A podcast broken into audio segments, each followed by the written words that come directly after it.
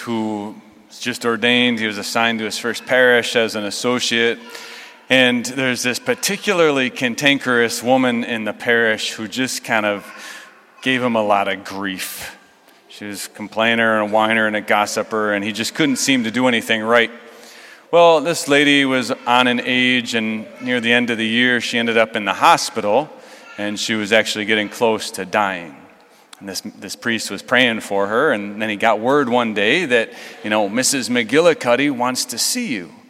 And he was just elated. Oh, I can go and I can reconcile with her and I can give her the last sacraments. And so he rushes over to the hospital and uh, he knocks on the door, says, Mrs. McGillicuddy, it's father. You asked to see me.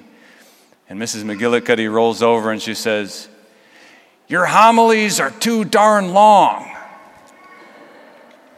And then she died. Now, I don't remember if that was a true story or an apocryphal story, but it got me thinking. I got to thinking about it because of this gospel reading. He who receives you receives me. You know, Mrs. McGillicuddy was stuck on this particular man, this priest, and wasn't able to receive Jesus through him.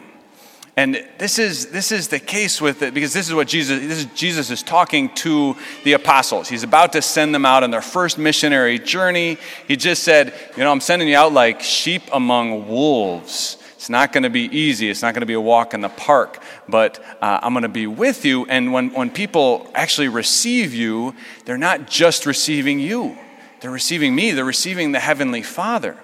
And so that's the, that's the, the, the, confidence, the encouragement to the apostles that they're not just doing their own thing. But then also, this is being passed on to us that the, the, the man, the priest standing in front of you, isn't there on his own behalf. But if, if we welcome him, we actually welcome Jesus himself. This is the whole sacramental vision that we're called to as Catholics. And one of the things that, uh, the, one of the lines here up at the very beginning says, Jesus says, If you love anything more than me, you're not worthy of me.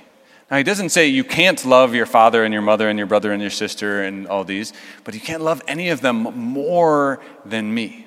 Because anytime we love something more than we love Jesus, then everything gets out of sorts. Then we're like Mrs. McGillicuddy. I can't, I can't receive this guy because I don't actually love Jesus more than myself. I don't love Jesus more than my own preferences.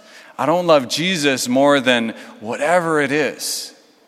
And that's the call for all of us to love Jesus more than all else.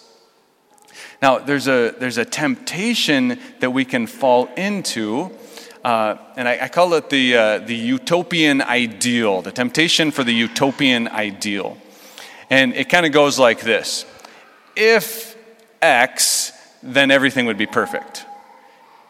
So if we had a different pastor, then our parish would be perfect. If I had better parishioners, my parish would be perfect if we did different music, if we had this, if we did, whatever it is, if, if you find yourself falling into the if this, then everything would be perfect, that's a lie. It's not true. In fact, right before Jesus says these words, he's kind of in the middle of his sermon to his apostles. And right before that, we ended right before it last week, and then it, it got skipped over in the lectionary cycle. But this is, this is what he says. Do not think that I came to bring peace on earth. I've not come to bring peace, but a sword. For I have come to set a man against his father, and a daughter against his, her mother, and a daughter in law against her mother in law, and a man's foes will be those of his own household. And then, whoever loves father, mother, brother, sister more than me is not worthy of me. Don't think that Jesus came to bring peace. That's, that's, the, that's the lie things should be perfect, and they're not, so I got to look for what the problem is. No, Jesus never said that there was going to be perfection. He never said there was going to be peace. He said, even members of your own household are going to be your enemies. So, even in this household, which is our parish, we'll find that sometimes there's, there's division, sometimes there's rivalry, sometimes there's contention. And part of it go, is stemmed back to that we think that there should be perfection. We think that there should be peace. And really, at the end of it, we're loving something more than we love Jesus. We're loving something else more than we love Jesus, and that's the thing that we can never, ever do. Now, I was, I was particularly thinking about this as, uh, as I've reached to now. I've, I've just passed the elusive four year marker. I've now been in the parish for just over four, year, four years, four years and four days. And the last pastor to make it into his fifth year was Father Michael Miller, and that was about 20 years ago. So we've kind of had this, this kind of rotating door of pastors, and that can be disjointing and that can be, be hard.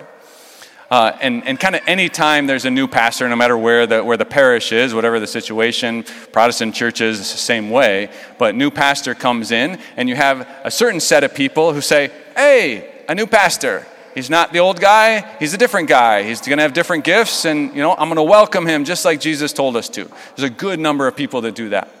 There's a good number of people who, eh, they just take it as the opportunity to leave. Either they don't want to give the new guy the chance, or they really liked the old guy, or whatever, and they leave. And that's pretty common too.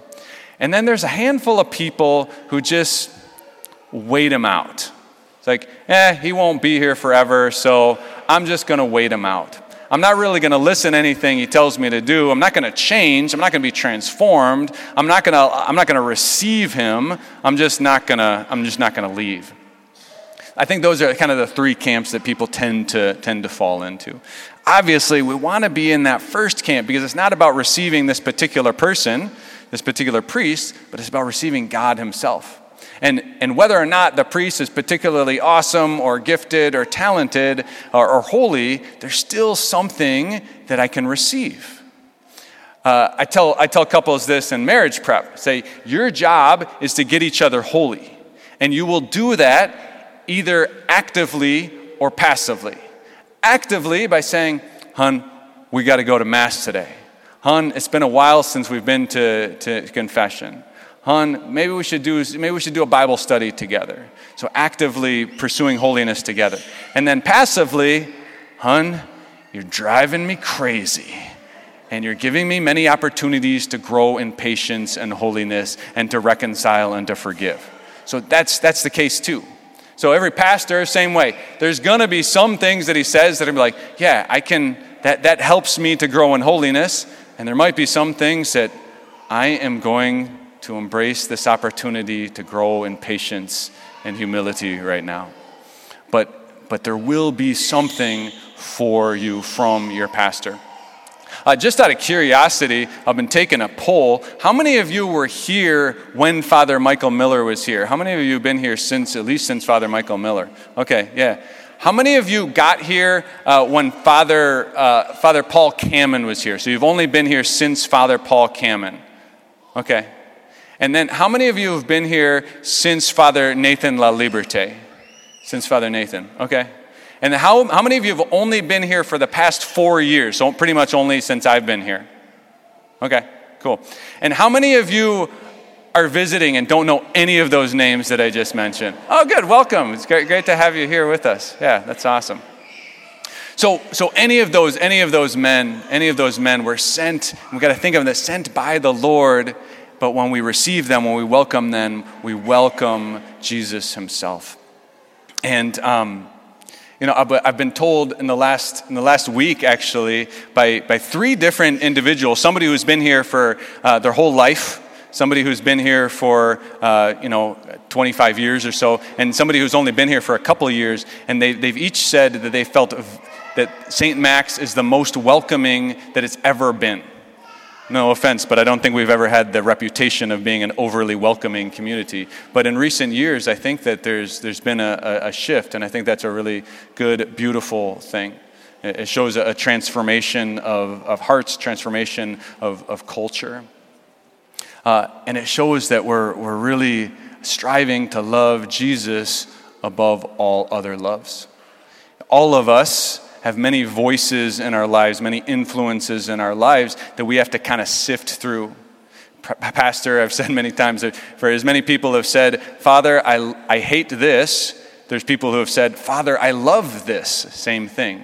And so it's not, it's not a, I don't take polls to find, well, what, what, what do people want? I want to be obedient to the voice of Jesus. I strive to love Jesus more than anything else. And, and so also must, must we all. If we're finding ourselves being influenced by voices other than Jesus, then we're not going to receive the peace that Jesus wants to give. Because whereas he says, I didn't come to bring peace on earth, he did come to bring peace in hearts. And only when Jesus is my, my sole influence, my greatest love, can I experience that peace in my heart, even when there's not peace around me. And so, my brothers and sisters, it has been a, a joy to be with you these last, last four years, and I hope for, for many more. And I love you very much.